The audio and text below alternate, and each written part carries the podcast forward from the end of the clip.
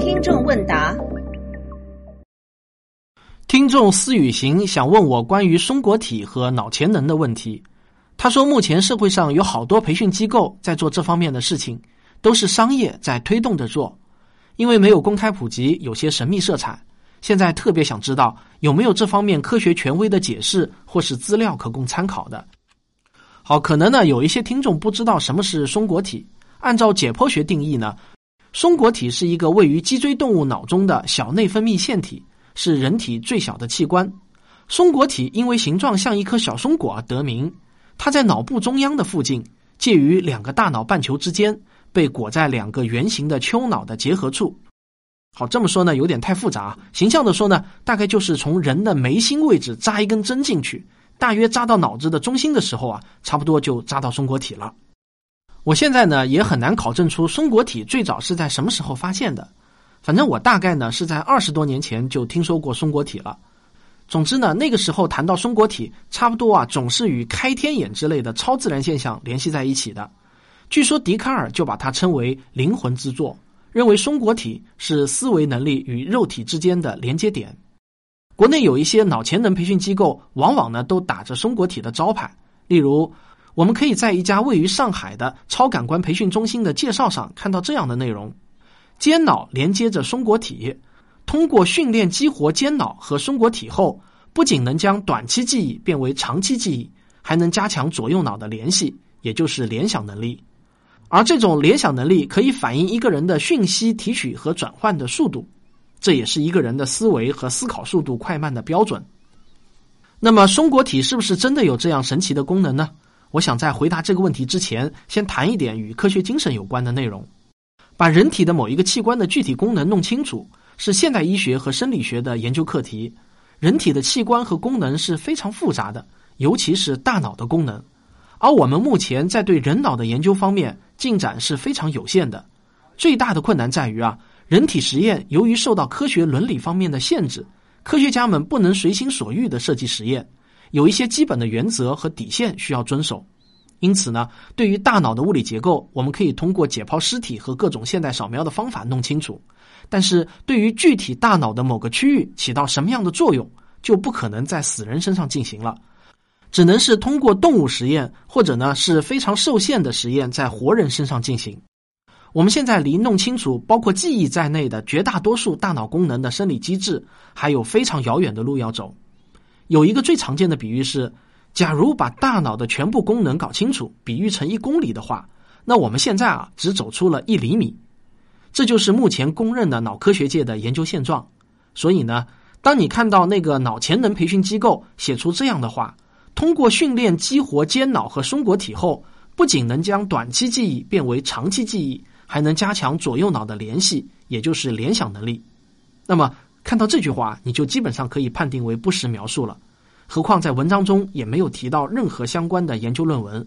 要知道呢，有能力做大脑功能研究的科研机构，在全世界范围来说并不多。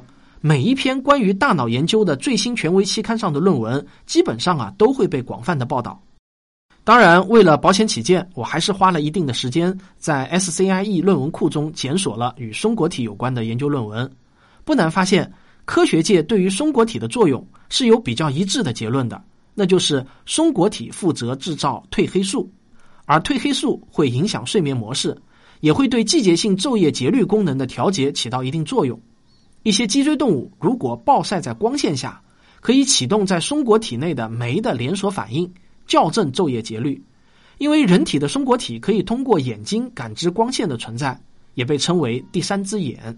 所以呢，通俗的说啊，松果体跟人的睡眠质量还有倒时差的能力有关。如果有一家培训机构以松果体之名，宣称可以通过训练改善你的睡眠质量，那可能还有一定的科学依据。但如果扯到记忆力，甚至其他超自然的能力，那就没有任何科学依据了。注意呢，我还是不会轻易的否定别人，我只能肯定这没有科学依据，因为科学依据的唯一来源只能是科学论文或者其他受到科学界认可的书面资料。除此之外呢？其他任何来源都不能算是科学依据。但你要说是神学依据、哲学依据，或者古老的文化传统依据，或者什么古老的智慧依据的话，那我就没有资格下评判了。有意思的是啊，在我论文检索的过程中呢，看到一篇二零一八年七月刚刚发布的权威期刊论文。从这篇论文中，我们可以看到真正的科学家在研究松果体时，他们到底是通过什么方法来研究？研究的又都是一些什么？这篇论文的标题是“再次聚焦在松果体上”。研究人员呢，来自德国的弗莱堡大学，这是一所创办于一四五七年、历史悠久的欧洲知名高等学府。啊，刊发这篇论文的是一本名为《发育》的生物学期刊。他发表的论文呢，也都经过了同行评议。二零零九年的时候，这本期刊还被专业的图书馆协会列为过去一百年 TOP 一百的生物学药学期刊。论文的下载地址我已经附在了本期文稿中，有兴趣的呢，你也可以自行阅读原文。那么这篇论文到底说了一些什么呢？首先啊，能发表在专业生物学期刊上的论文都是有实验支撑的，而研究松果体不可能直接对着人做活体实验，所以研究人员研究的对象是斑马鱼。其次呢，比起那种能提升脑潜能、能提高精神力这样的键盘侠，真正能获得刊发的研究成果，也通常呢都是只有那么一点点。松果体位于人类大脑的深处，但是在斑马鱼这里，它就直接长在了头骨的下方。松果体在人和鱼身上的作用都是相同的，那就是在黑暗环境中释放褪黑素。当光线照进来时，人身上的松果体通过眼睛感知，停止褪黑素的释放。而斑马鱼啊，则不用绕这个弯，通过松果体就可以直接感光。研究人员使用了先进的遗传工具进行实验，他们发现，如果斑马鱼不能产生脑特异性同源蛋白质，这个被简称为 BXX，松果体中的光敏细胞就不能正常发育，也就无法释放褪黑素。早期的研究表明，斑马鱼中的褪黑素缺乏，就会扰乱睡眠觉醒周期的形成。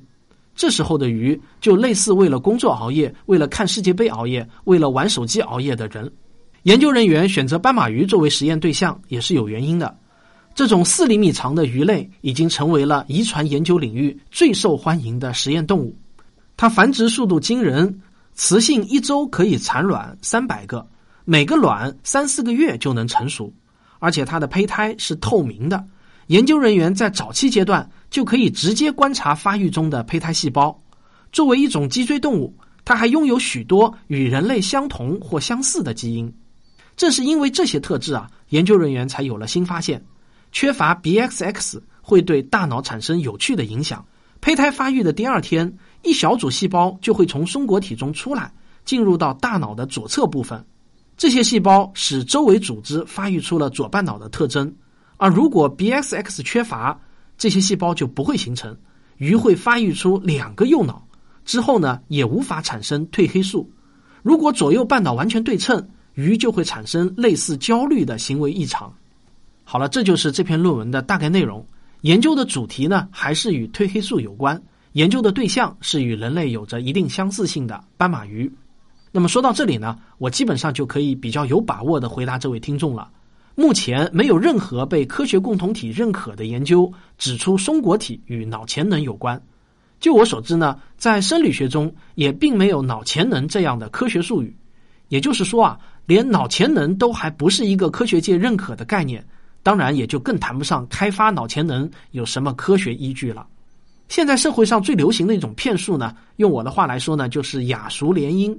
把一些听上去很高深的生物化学术语与日常口语中的通俗词汇结合起来，这样的好处就是普通老百姓能听懂其中的一半，但他们的高明之处呢，就在于让你听不懂另外一半。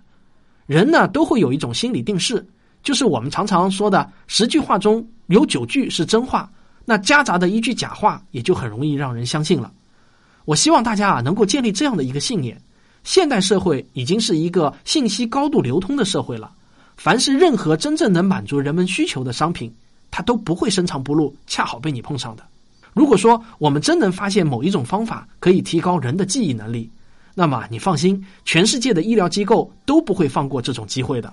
凡是那些让你感到很神奇、人人都需要但又很奇怪为什么没有传播开来的事情，通常只有两种可能：一种呢就是骗人的。第二种呢，就是隐瞒了某些严重的副作用信息。反正呢，我是没有看到例外过。好了，这就是本期的听众问答，欢迎大家继续提问，咱们啊下期再见。